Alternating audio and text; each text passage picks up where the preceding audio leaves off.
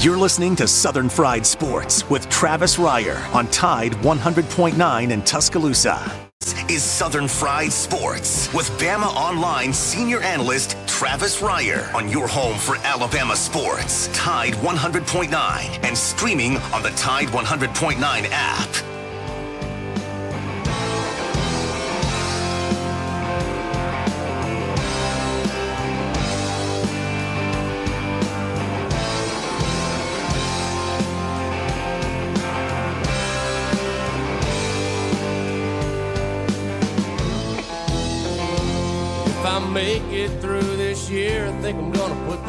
Bottle down.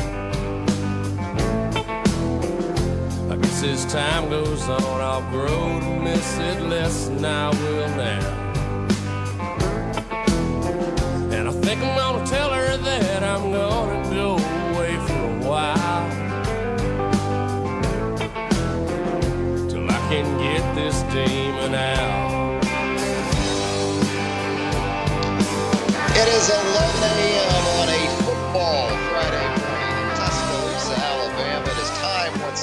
Southern Fried Sports on your home for University of Alabama Athletics, Tide 100.9 FM. Travis Reier, senior analyst for BamaOnline.com, part of the 247sports.com network. You're trusty, trusty. I show up for the most part. You know, can say that about the program. If not talented host of the program, uh, a lot to get into.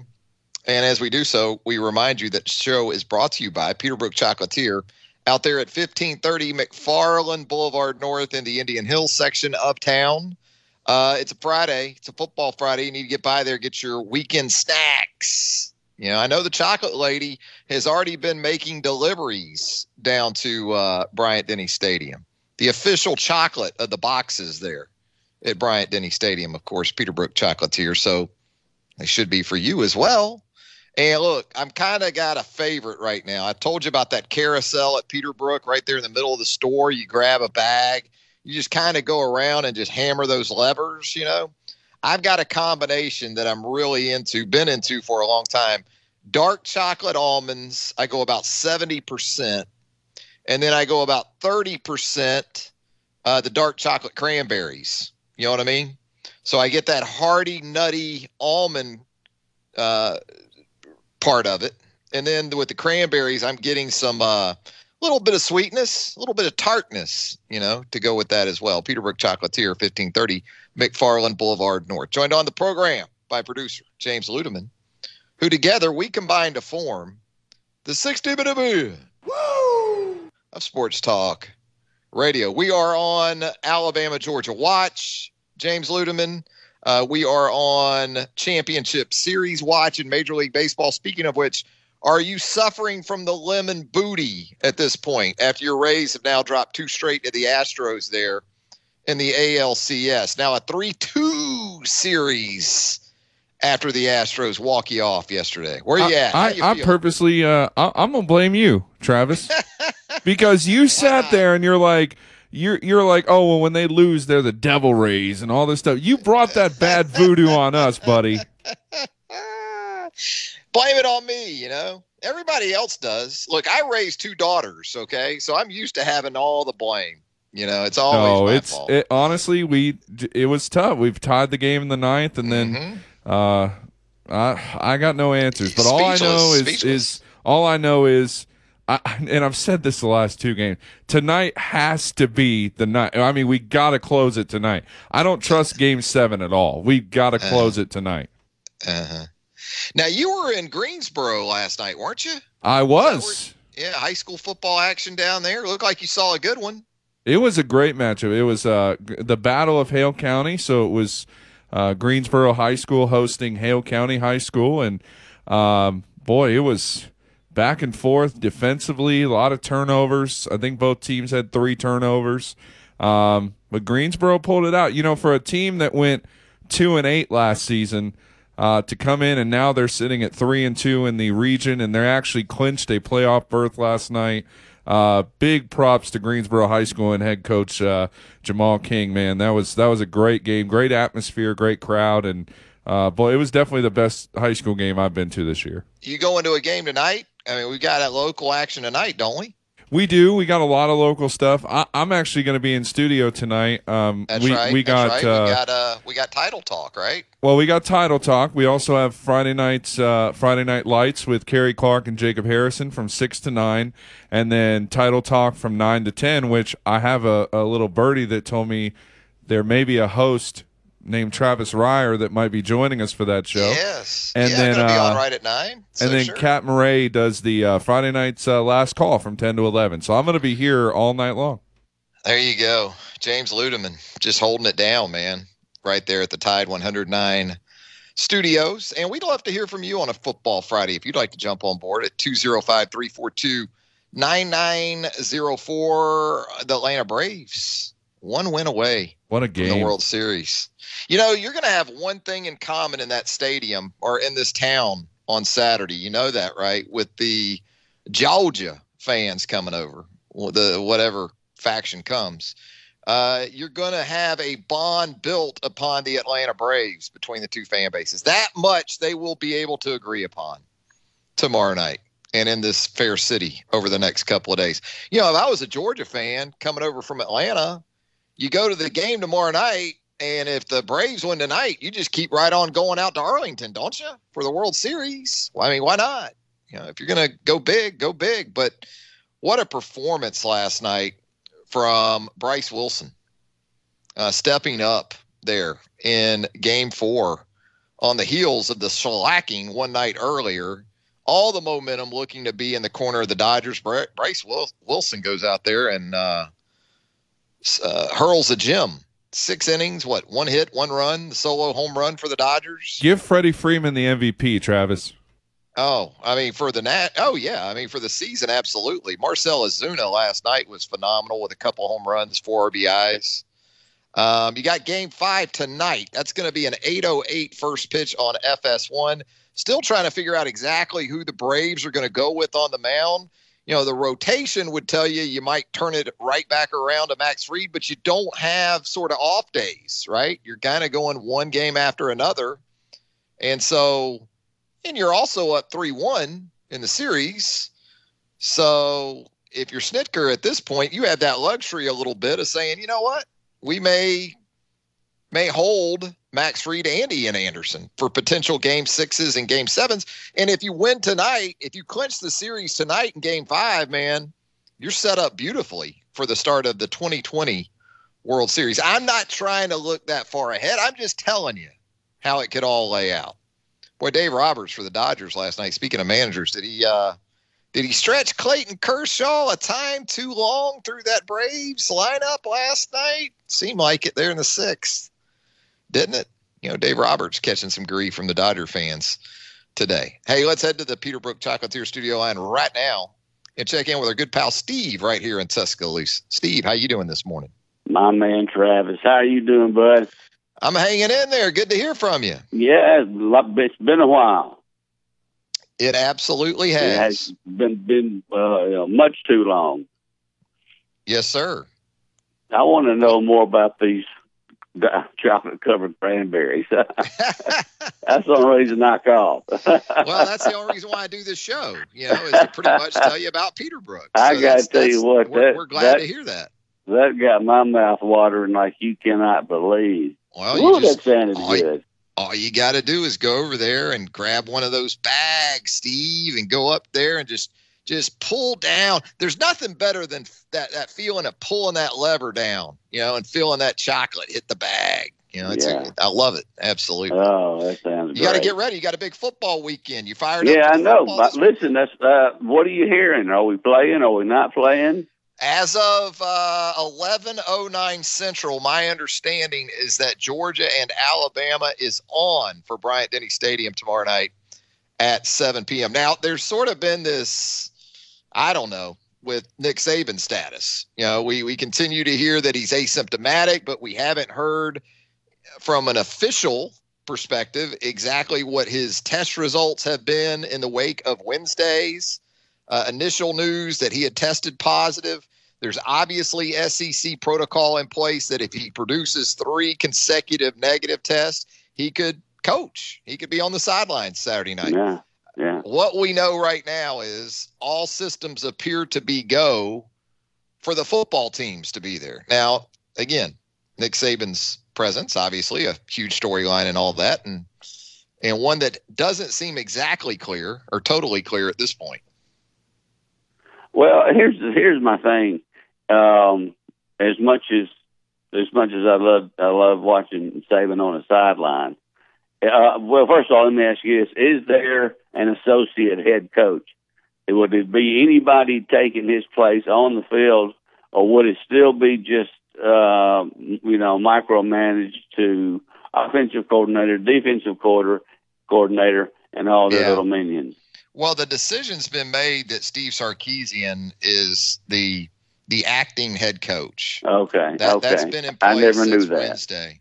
Yeah, he is the acting head coach, and pending Saban's status for Saturday night, uh, for tomorrow night, you know, it could be that it's Steve Sarkisian that's the the man in charge. Now, again, it's uncertain. I would say at this point exactly, you know, how all that's going to play out. I, I think there are still uh, scenarios ranging from Saban actually coaching to Sark being the guy, and you know, Yeah. if Saban isn't available, you know, he he can't contribute through technology from home during the Yeah. game. There are protocols in place, rules in place that prohibit the head coach, if he is in fact in quarantine, from using technology from outside the stadium to uh, contribute to the coaching uh, inside the stadium. So if, See, he's, I'm- if, if he's unavailable, he's unavailable tomorrow night. I've- if he's available, I've- he'll be on the sideline. I've heard that, that that there have been other coaches. Let's take Mike Norvell. Wasn't he involved in coaching He- he- at Florida he State not, when, uh, when he, went was down? out. Uh, I think it's a 90 minute uh, time frame before kickoff that a coach can interact with his coaches and his team directly. Oh, okay. And then after that, the 90 minute lead up to the game and the game itself, yeah. no interaction is allowed. So, Okay, you know, that's okay. that's what Norvell uh, you know, kind of encountered with his situation uh, at Florida State with that Miami game a couple weeks ago. Well, one last question. What do you think it would take to cancel the game or postpone the game? Well, I mean, you would have to have an outbreak of of tests that go beyond. Um, has to be player related.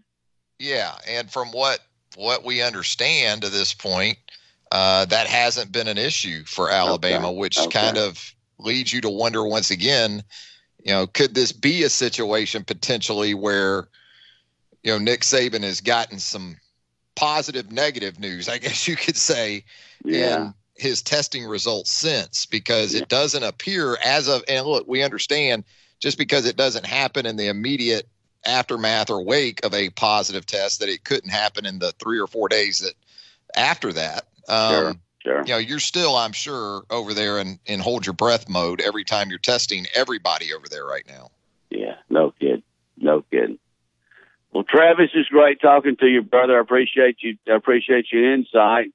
And, uh, you know, tell the chocolate lady to stock up because uh, Stevie Boy's coming. all right we appreciate it thanks steve have a great weekend my man Take care, bud.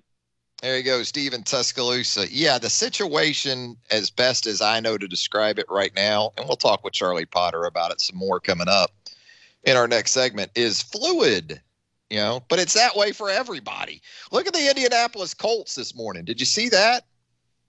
I, it's like every morning when you wake up, or I wake up, and I check the old timeline, it's like I expect to be hit with positive test results in some corner or fashion of the sports world. And this morning it was the Colts with like what, four positives? And then it turns out that they were false positives. So you, you're almost becoming desensitized to some of this because in the NFL, at least, we have seen more than one instance now of false positives. Not saying that's necessarily the case with Nick Saban. I can tell you personally, and I posted this on the roundtable on Wednesday evening, right after the news of Saban and Greg Byrne's positive test. I can tell you, I know of people that are coworkers uh, in work environments that there was uh, another coworker that tested positive for COVID 19. So, in response to that, a couple of other coworkers went and tested, and they too, at the same place, tested positive. No symptoms, not people in their teens or even their 20s, more middle aged, which you would expect more. And we heard from Nate Oats yesterday. He admitted that he had COVID 19 over the summer, said he had a dull headache. Other than that, he wouldn't have known that he had it. But I'm talking about a couple people who had nothing, not even the headache, zero, totally asymptomatic. And so, as a result of that, the next day they went and tested again. Well, that test came back negative.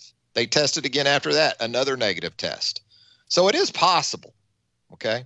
205 342 9904 is the Peterbrooke Chocolatier studio line. We're going to get into some predictions, going to make some calls for this Alabama Georgia game tomorrow night. We're going to get Pops's picks, by the way, coming up a little bit later in the show. Pops rebounded a little bit last week. After that 0 3 start to the season, he goes 2 and 1 a week ago on his pick. So we've got some more picks lined up for him as well. But as far as some predictions for Alabama and Georgia, I'll get into a couple of those right now and then we'll head to the break and check in with Charlie Potter, my cohort there at BamaOnline.com. Prediction number one Alabama's going to have a 100 yard receiver in the game. I know that's not much of a reach, although we are talking about the top defense in all of college football in Georgia coming to town. Alabama enters tomorrow night's game riding a stretch of eight 100 yard receivers in its last nine games. And even in the one game in that stretch where Alabama didn't have a 100 yard guy, Henry Ruggs and Jaylen Waddle had 99 and 98 yards, respectively, against Auburn last November. So you're talking about a combined three yards short of having two 100 yard receivers, even in that game.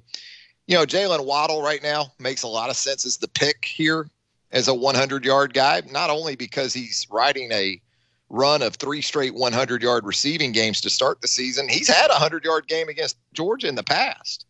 You know, and he was the fourth receiver for Alabama a couple of years ago in that 2018 SEC championship game. Four catches for 113 yards, and he had the touchdown where he ran a little shallow cross and then turned that into a, a long touchdown reception. Also had a big catch uh, on the sideline on that final drive, as I recall it, with Jalen Hurts in there, the game winning drive there. I believe it was either the tying drive or the game winning drive. He showed you early on in his career that ability to elevate really went up and got a ball over on the sideline for a big grab. So, you know, and now you've got John Metchie averaging 27 yards per catch. I think between those three guys, you know, Alabama's going to be able to do it once again against the Georgia defense. Again, very good Georgia defense, but it has given up a 100 yard game already to Arkansas wide receiver Treylon Burks. You saw Josh Palmer of Tennessee last week, catches of 36 and 27. So there are explosive plays to be had against the Georgia defense, despite the fact that it's averaging just 5.2 yards allowed per pass attempt so far this season. Another prediction before we head to the break Stetson Bennett here's some breaking news for you based on what you've seen from this Alabama defense the last couple of weeks. Georgia quarterback Stetson Bennett is going to attack the middle of the field early and often. And here's the thing, too, with this guy at 5'11, 190 pounds. I know you look at him, you don't think he's much, but he's athletic enough that he could do it as well with his legs against Alabama's linebackers and maybe even some safeties, given the subpar tackling we've seen at times from that level of Alabama's defense. You consider Jordan Battle out for the first couple of quarters. Um, you know, I think with Patrick Surtain and Josh Jobe on the outside, Alabama's a built in a way in which it can deal with George Pickens or at least manage him pretty well. But it's the interior of that back seven that is going to have to step its play up, or you're not going to force you're not going to be able to force Bennett to go outside the numbers and go down the field, which Georgia to this point has really been reluctant to do uh, with the former walk on in there at the quarterback position. One more before we head to the break. Punting is finally going to be important in a game involving the Alabama Crimson Tide. Alabama freshman walk-on punter uh, Sam Johnson just six boots in three games. He's averaging 37.2 yards per punt. That total ranks last in the SEC. Meanwhile, Georgia comes in with Jake Camarda, a legitimate, strong candidate for the Ray Guy Award in 2020. He's averaging 51.4 yards per punt. So do the math on 51.4 and 37.2. That's about a first down and a half difference in punting average if you look at it in those terms. Last week against Tennessee, Camarda, two punts, 49 and 64 yards. And by the way, neither of those were returned by the ball. So if you're thinking about the potential of opportunity for Jaylen Waddle in the punt return game this week, that's an interesting stat.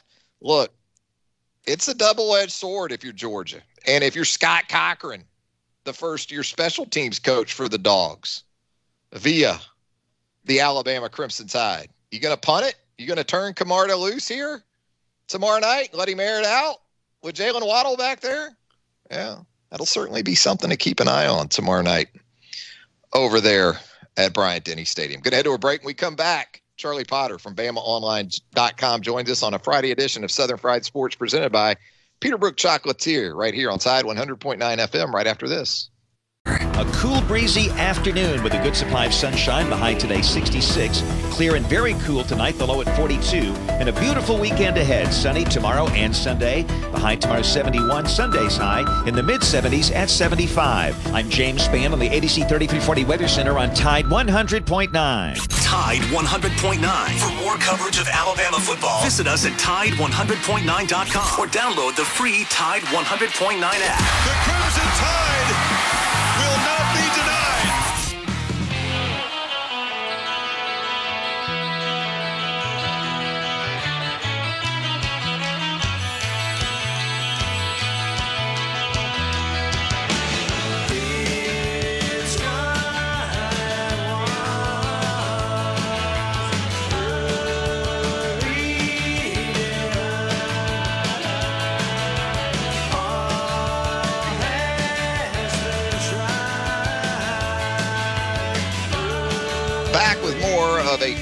Friday edition of Southern Fried Sports right here on Tide 100.9 FM. Travis Reier, senior analyst for BamaOnline.com. And it's that time on Friday when we like to go to the Peterbrooke Chocolatier studio line and check in with our pal Charlie Potter.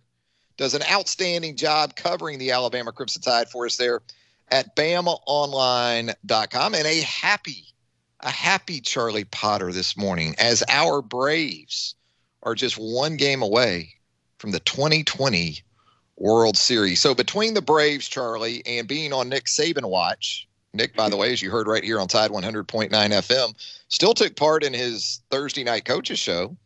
Uh, you've had a lot. You've had even more to juggle of late, I'm guessing, Charlie, than usual.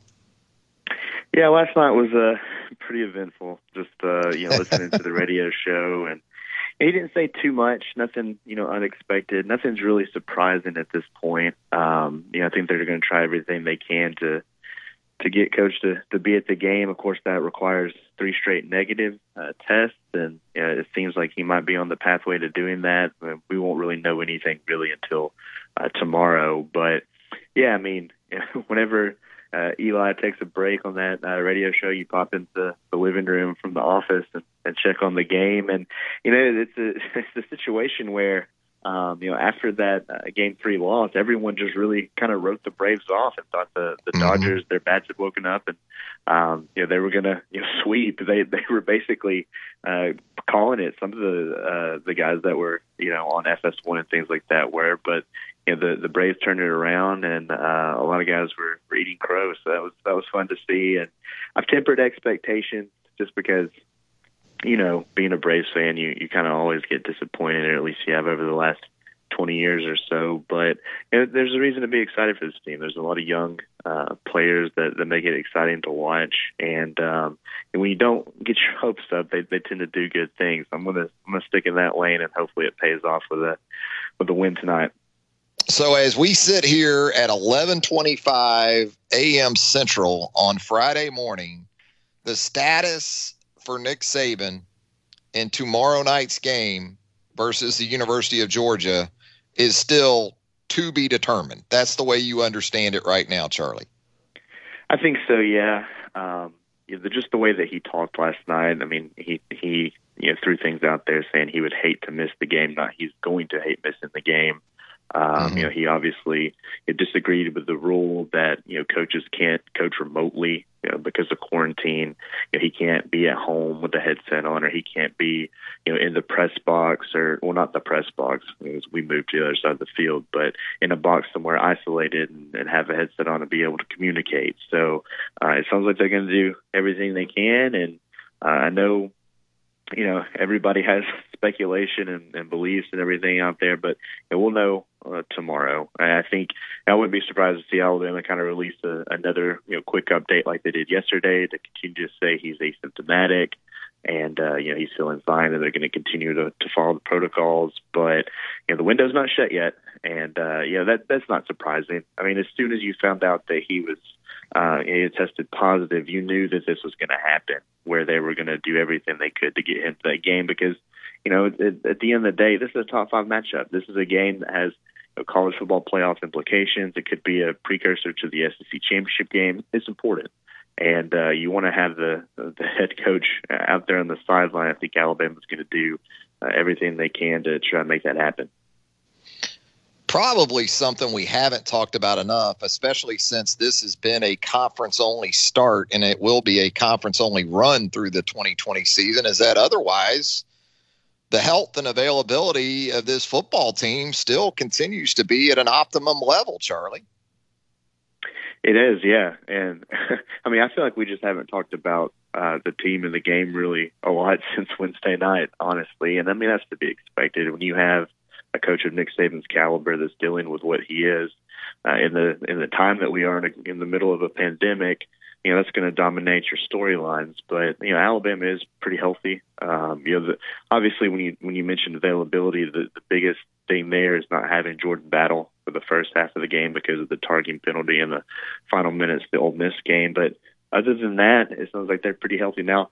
I think there are some guys that are banged up. Um, you know, I would I would look at maybe the defensive line as an area to, that I'm going to be watching in pregame warmups. I think LaBryan Ray might be dealing with something um, you know, maybe a minor injury or something like that. But yeah, other than that, um, they've had a, a pretty good luck with with the injury bug so far, and that's been you can't you haven't been able to say that the last few years. It feels like you know injuries or something that happened before the season and throughout it, but uh, you know for the most part they've been you know, pretty clean up to this point.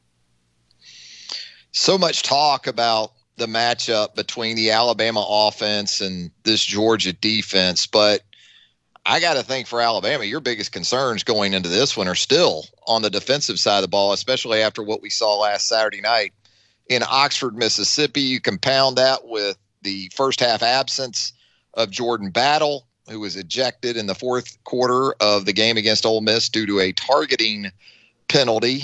Um, what kind of bounce back are you anticipating maybe from this defense, uh, Charlie, against the Georgia Bulldogs? I think it's you know they're facing a completely different offense, and uh, the biggest thing is just the tempo. I think they'll be able to catch their breath a little bit, and, and that helps some of those young guys. I mean, that was the biggest thing in the Ole Miss game is just guys getting lined up and, and missed assignments and missed tackles. I mean, I think you know the the confusion you know pre snap led to mistakes post snap, and um, you know that they're going to be facing a team. I'm sure you know Georgia will try to run some hurry up, but they're not going to be you know, out there on roller skates like uh, Ole Miss was. And so I think that'll help. Um, you know, the biggest thing though, it just comes down to fundamentals of uh, execution, of you know, not making mill errors, and really just tackling. You know, that was one of the things that's been said ad nauseum after the game. It's been mentioned really all season, but this week is just when it comes to Nick Saban and the players tackling has been brought up a lot. And I, I think you know they're going to want to clean that up. We'll see how much they can in a week's time, and you know without a defensive coach on the field and Nick Saban, but um, you know he's been able to watch practice from his home, and I'm sure that you know if they, he saw anything from a tackling perspective from those Zoom calls, that you know he called into the manager and, and had it cleaned up. But I think the biggest thing just for Alabama is it'll be a lot easier to you know get lined up, and and you know if you're an Alabama fan, hopefully that's enough. Some keys on offense and going against this Georgia defense, in your opinion. Obviously, Najee Harris, you figure, has to factor, if not in terms of just rushing output, but all the different things he can bring to the table uh, to that Alabama offense. Um, you know, areas where uh, Georgia is, is, very good in that front seven, a lot of depth. Uh, expected to be a real war for inches and feet on the ground this week on both sides of the ball, really. But now you look at Mac Jones too, and and we know how well he's played and in his starts to this point in his Alabama career. But you know, in some ways, I guess you could say uh, this will be the biggest stage in, on which he's performed to this point. Yeah, I mean, I, I think it starts up front, like you said, and uh, if the the big guys up front can keep Mac clean and they, you know, open up some lanes for Najee to do some work, I think Alabama's offense will be just fine. Um, yeah, I think the the passing game. There's just there's so many options out there that I think they're going to see a little bit of success. Uh, but you know, you're going to have to keep Mac clean from that pass rush because Georgia's really effective there, and they like to rotate a lot of guys in, so they're going to be, you know, fresh legs getting after the quarterback. And, and like you say, yeah, Najee's ability to not only just you know pick up chunk yardage, but uh, to to help out in pass pro, to you know slip out of the backfield for a, a quick dump off to, for you know to to move the chains or you know to pick up some some yards that way. I think he's going to be very instrumental in this game. So I think you know the play of the offensive line, specifically your your tackles, and then you know what Najee can do to to help the offense will go a long way in this. I think they're going to be able to you know score some points. They're not going to score 63 and put up 700 yards like they did last week. You know, but this offense is is balanced. Um, it's it's efficient. It's effective, and a lot of that is the way that Mac Jones has played and you know, I think for him, he's had a great start to the season, but he keeps pointing to he can do things to to help the offense play better. Anything that they've kind of dealt with from the mistake aspect, and it's been few and far between. He's really placed on his shoulders. So I think Mac will be ready. He's confident. You know, the teammates are confident in him. That's been you know, the mo. You know, since he really took over this job, but even more so now. And so uh, I think the offense will, will have some success, but I think a lot of that is predicated on how the offensive line plays against this defense you know, some areas of this Alabama team that really haven't been stressed through three games, and I kind of think of the kicking game, right? Um, I mean, we've seen Will Reichard make a couple of field goals. He's been perfect on field goals and extra points.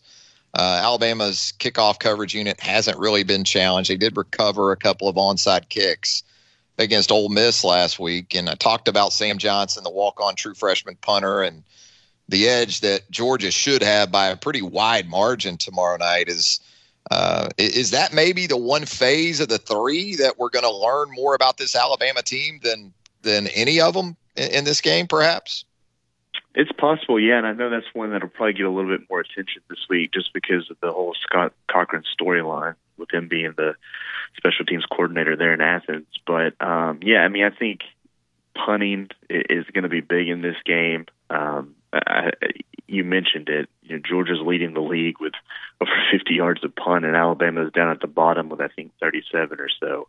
And um, you know, field position is going to be critical. Uh, Georgia likes to hold on to the ball, so time of possession is too. But where you start is always important. And um, you know, if the offense stalls or you know is, is having a rough night, uh, which would be a rarity uh, from what we've seen so far this season, you know, the, the punting game is, is going to be important. And I think Will Reichard has been really solid. Um, the biggest thing is, I mean, he's perfect on extra points. He's kicked more than anybody in the SEC with 21, and all of them that went through the uprights. And he hasn't had to kick many field goals, but he's made them all. And I think that um, you know we're seeing him, you know, healthy and, and what he's capable of doing. And um, you know, if he's put in a situation, I think Alabama feels comfortable and confident in him. And he's a guy, that, you know, even in the short time that we've seen him know he was hampered by injuries last year. If he has a 35 yard field goal, he's been able to make it, and that's what you really want. So um, I, think for Alabama fans, they hope they're not in a situation where it comes down to the kicking game. But you know, the way that these games have turned out in the past, it's probably going to be a close one. And uh, yeah, special teams will be uh, intriguing to say the least. Great feature at BamaOnline.com right now on the front page there at BOL. Charlie Potter profiling DeVonta Smith, and I think we all know DeVonta not exactly out there in terms of things he says or you know his social media presence even. Um, what were you able to to glean about this outstanding senior wide receiver and, and putting this piece together that maybe uh, you didn't know? He, I mean, he doesn't even really like to talk about the second and 26 all that much, does he? No, he doesn't. We didn't really talk about that at all. And uh, I mean, that's been the case since the game back in 2018. You know, he didn't really.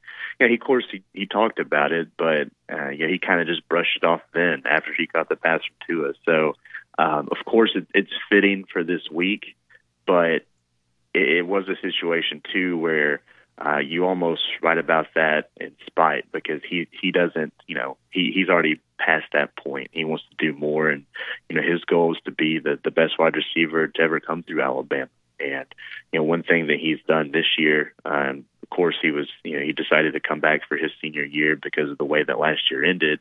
But you know, back in preseason camp, he started uh, a new habit of, of catching 100 passes after every practice, and he hasn't missed a day since. And that's just kind of an example of, of the work ethic that he has and that he's had for his entire life. I talked to his high school coach down in Amite, Louisiana, and um, you know, it, it, it stems from DeVonta growing up next to a park and. Uh, there's a basketball court out there, and he always challenged older and, and bigger kids. You can imagine. I mean, DeVonta's 175 pounds soaking wet right now. You can only imagine how big he was when he was a, little kid, and um, you know, it's, it's just the kind of the demeanor and the mindset is what I really wanted to hit on because Alabama did put out a video last week. They've kind of done this every Friday with a, a sort of hype video, and they featured a single player, and it, it was DeVonta, and, and he did mention that, you know, he wants to to be the best receiver to ever play at Alabama, and um, it, to get into that mindset, just to kind of see how he he's approached things his entire life and, and all the challenges that he's faced uh, it was kind of the point of that. And I appreciate him sitting down. I know he doesn't love to do it. Uh, sometimes it's like pulling teeth to, to get answers out of him, but he was gracious with his time. And, uh, you know, I had a lot of fun putting that one together. Great, great stuff from Charlie Potter right there at BamaOnline.com. Continues to provide great coverage of the Alabama Crimson Tide on a daily basis as well, including some hoops that are cranking up here in the last couple of days. And uh, you can find all that coverage as well at BamaOnline.com. Hey, Charlie, as always, we appreciate the time and look forward to doing it again next week. Thanks, man. No problem, man. Thanks for having me. There goes Charlie Potter. Again, outstanding coverage of everything Alabama at BOL. If you haven't already, give Charlie a follow on the Twitter at Charlie underscore P O T T E R. Back with more of Southern Fried Sports on a Friday right after this. You're listening to Southern Fried Sports with BamaOnline.com senior analyst Travis Reier on your home for Alabama sports. Tide 100.9 and streaming on the Tide 100.9 app.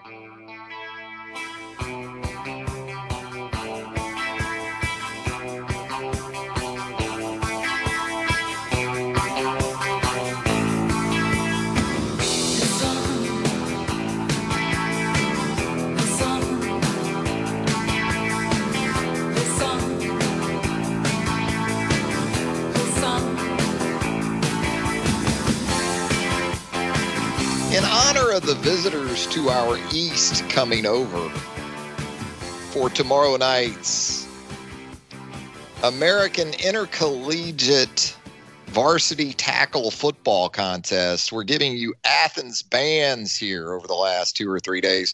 Cecil Hurt on Wednesday requested some pylon. So there you go. There's some pylon for you on a Friday morning. Mixing in some pylon with some REM as we move throughout the You're program. more generous than I am. I wouldn't play nothing from them people. Man, you got to give it up for Athens, dude, when it comes to the music scene. I guess. The 40 watt iconic nightclub music venue there. Been there a few times. Been to the old 40 watt more than a couple of times, as a matter of fact. So we're doing Athens. We'll wrap it up with a little uh, with a little REM coming up as we uh, bring you in for pops in just a few minutes. But uh, we still had a couple more predictions for this Alabama Georgia game. By the way, we gave you three earlier. We gave you Alabama will have a 100 yard receiver in the game. We gave you Stetson Bennett, the Georgia quarterback, will attack the middle of the field early and often. We gave you the punting game will be important tomorrow night. And now we will give you the team with the running back that accumulates the most yards from scrimmage will win the game. And when I'm talking about yards, scrimmage yards, yards from scrimmage, talking about, as we sort of outlined with Charlie there in the previous segment, both as a rusher and as a receiver. And Najee Harris is coming off a performance at Ole Miss in which he had a career high 248 scrimmage yards, school record tying five touchdowns. He averaged, by the way, 9.5 yards per touch against the Rebels last Saturday night. So essentially a first down every time he touched it. And over his last 13 games, Najee Harris 10 times has surpassed the 100 yard mark from scrimmage. So that's the obvious choice for Alabama. When you look at Georgia, it becomes a little bit muddled. Zamir White, Georgia starting running back, he's not really that sort of scrimmage yards guy. He's more along the lines of say Larry Rountree of Missouri, Isaiah Spiller of Texas A&M, and know that could be a good thing for Alabama because Alabama had pretty good success defensively against those backs. It was Tyler Badie of Missouri. It was Ainias Smith of Texas A&M. It was Jerrion Ealy, those sort of dynamic, complementary type backs that have been especially problematic for the Alabama defense. So as I've talked about this week. I think Kenny McIntosh for Georgia is a guy you might see more of from the Dogs tomorrow night because he was one of those kind of guys last week against the uh, Tennessee Volunteers. He had 10 touches for 81 scrimmage yards. A nice split there, a nice balance of rushing yards and receiving yards for Kenny McIntosh. He might be that guy, maybe a healthy James Cook who didn't play against Tennessee last week. Uh, does is that guy? Does it concern you at all? Uh, I mean, from what we saw last week in Ole Miss, I know that it was more of the passing game, but are you concerned that that a running back could come in here, even even a, a decent running back could Yeah. come against Alabama and just have a field day again? They could, they could, but I, you know, I think as we've talked about, and and we talked about, and we heard from Charlie too. I think unless Kirby offensively totally breaks tendency and goes with a lot more tempo at a higher pace, I, I think uh, I think that helps Alabama out this week. You know, even in the run game. So finally, I think Alabama wins the game 26-23. I mean, why not 26-23? Would be the score. Georgia the last time it came to Tuscaloosa, won an overtime game here, 26 to 23. 10 years later, Alabama beat Georgia in the national championship game in Atlanta in overtime, 26 to 23. So, I mean, it's got to be 26 to 23 if you're going to pick Alabama, I think. Boy, and if that happens, and if Nick Saban isn't available to coach, boy, there's been some some some cruel treatment of the Bulldogs by Alabama in this five game winning streak. But this would have to rank right up there at the top if if Saban isn't there. We'll see though. Let's head to our final break. When we come back, pops on a Friday on Southern Fried Sports right after this. A cool, breezy afternoon with a good supply of sunshine. The high today 66. Clear and very cool tonight, the low at 42. And a beautiful weekend ahead. Sunny tomorrow and Sunday. The high tomorrow 71. Sunday's high in the mid 70s at 75. I'm James Spann on the ABC 3340 Weather Center on Tide 100.9. The flagship station for Alabama Crimson Tide football. Alabama touchdown. Only on Tide 100.9 and streaming on the Tide 100.9 app. That's great. It starts with an earthquake, birds and snakes, an airplane. Lenny Bruce is not afraid. I have a hurricane. Listen to yourself. Churn world serves its own needs. Dummy serve your own needs. Beat it up and knock speed. Grunt no strength.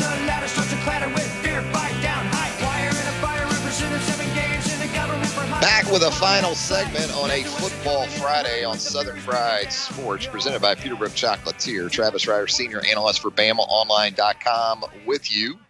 And it's that time on Fridays when we check in with our good pal, our guy, Pops. Pops, did you get the double cut done on the yard I got there? it done, man. Yeah. Yeah, I just finished. I'm tickled to death. Got it behind It- me now. Is there a tinge of fall in the air where you're Oh, at right it. now, Pops? Oh yeah. Oh, and even Uh-huh. and tomorrow it's supposed to be in the high and the low 70s. I can't believe Mhm. it. I'm, it's it's just exciting. You know, we woke up to a little bit of rain here Oh, really? Uh, but there are now clearing skies to our northwest. It looks like this latest frontal boundary is pushing through, and yeah, we're going to get uh, we're to get the fall weather too for the weekend. That's be great. perfect, pops. Yeah, Be perfect, for the Alabama, Georgia. Saturday night. Yeah, Perfect. yeah. The ti- you know the ticket man thinks it's perfect too, pops, because he's asking for an excess of three hundred bucks a ticket tomorrow night, pops. It'll You know, be- you kind of think you're the you kind of think you're the Buford Pusser, the walking tall at dealing with the ticket man. But I don't know if even you'd have anything for the ticket man here tomorrow night, pops. Well, it, it, you know that every year uh, the Florida Georgia game was always sold out, and they said you can't. You know, there's not going to be any extra tickets. There. But we could always find a way. You know. Mm-hmm. mm-hmm. Yeah. I don't think I don't think the ways always involved an actual ticket, but Oh, you gained entry. no. You gained entry We into the gained venue, I guess. one way or another, You were going in, and we had a good time. and you Although- never were incarcerated in your That- attempts well, no, entry. but I had friends that were. Oh, But but okay. uh, and what killed me was every year Dooley had Florida's number. I mean, Dooley yeah. would whip You'd go Florida. through all that, and then Vince Dooley drop a hammer on you. You know, That's what I'm talking about. you risk going to jail so Vince Dooley could beat the Gators one more time. You know. One more time, I'd lose a case of natural light every year to my buddy because Georgia had beat him. He'd, he'd bet me a case every year. So that was the bet, a case Yeah. of Natty Light. Case of Yeah. This fellow that I played uh, slow pitch softball with, Uh-huh. and he used to he'd call me as soon as the game was over. What does Daddy like? That probably cost all of three ninety nine back then. yeah, back in the Natty Light. day, you know. Not exactly an import of note. Um, now, look, you mentioned your softball in the slow pitch. Now, you played fast pitch. What was it? Monday, Wednesday night, and then you would play the slow pitch Tuesday, Thursday, right? Right. Something like that. Yeah. Yeah, that was. Uh, I but I played. You know, I wasn't a big slow pitch guy, but when guys ask you to play and they're friends of yours, and you Uh-huh. hate to tell them no, so you wind up playing with them too. It's uh, it's rough on And the com- and the common denominator and all that is cold beer, though. yeah, what that oh was. yeah. Yeah. that was the best part of the game out in the parking That was lot the common game. denominator. Oh, and yeah. then and then uh, it had weekends where you had to go play tournaments, right? I had to, I mean, had to know, drive around the southeast, you know, and play ball. yeah. So we So, had we City had League Monday schedule. through Thursday, and then maybe to Atlanta Friday through Sunday. How how long have you been married to Nana again? Well, you know what? Women are funny.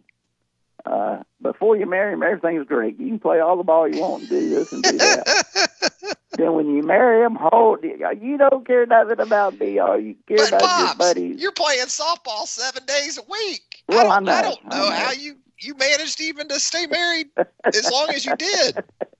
Well, it wasn't easy. It wasn't Uh-huh. easy. It was Uh-huh. a task.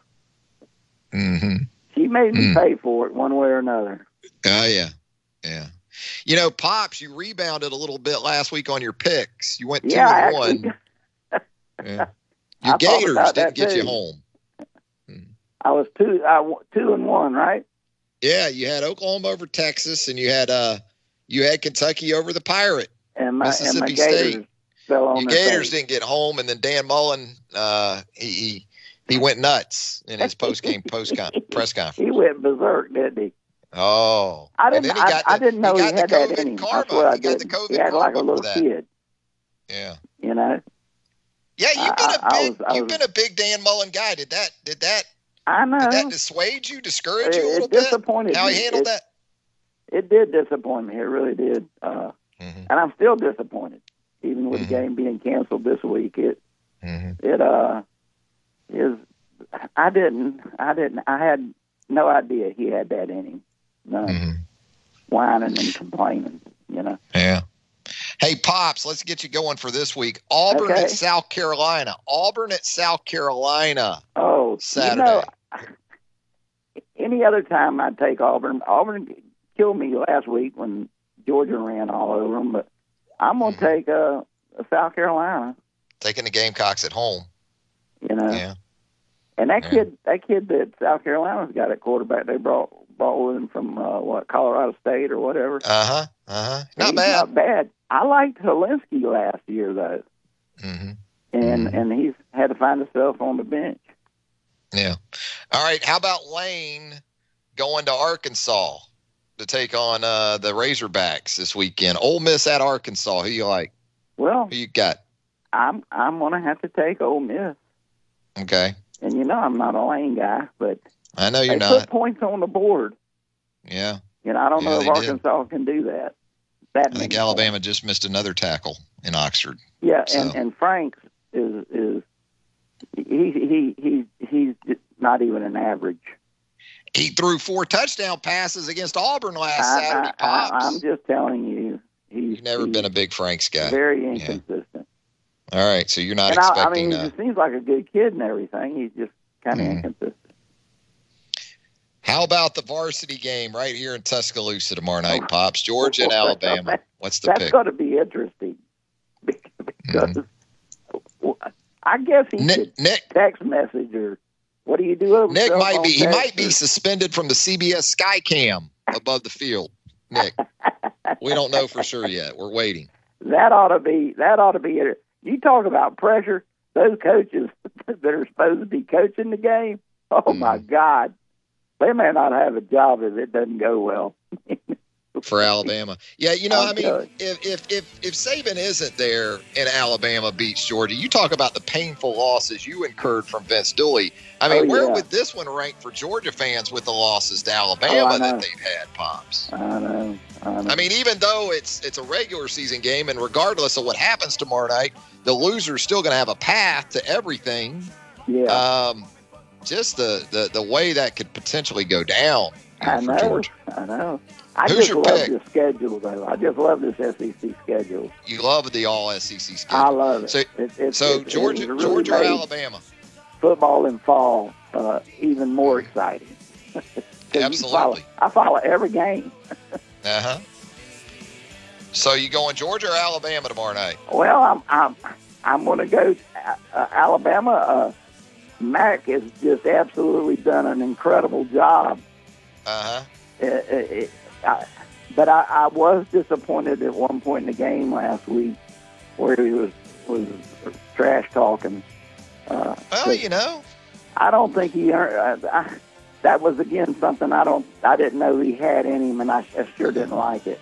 Yeah. Um, I thought he. well, it's from that. It's from that. Those West Side kids, like Well, you know- that, that he was forced Yeah, to I know. at the bowl I know that. That's where it comes from. I just, Yeah. I, would- I just wish he would just play the Tone game that like down. He, he, can play Right. it, but I was, but but I have to give him credit. He's he's really done a great job. Back to back 400 yard passing games, pops. Hey, pops, have a good weekend. All right. All right, man. We'll talk to y'all later. There goes Pops. Hey, we appreciate Pops. We appreciate Charlie Potter. We appreciate James Ludeman producing the program. Lunch Whistle today, Southern Ale House, 1530 McFarland Boulevard, north in the Indian Hills section of Tuscaloosa was there for lunch yesterday. Check the board for the specials. They had the coffee rub brisket yesterday.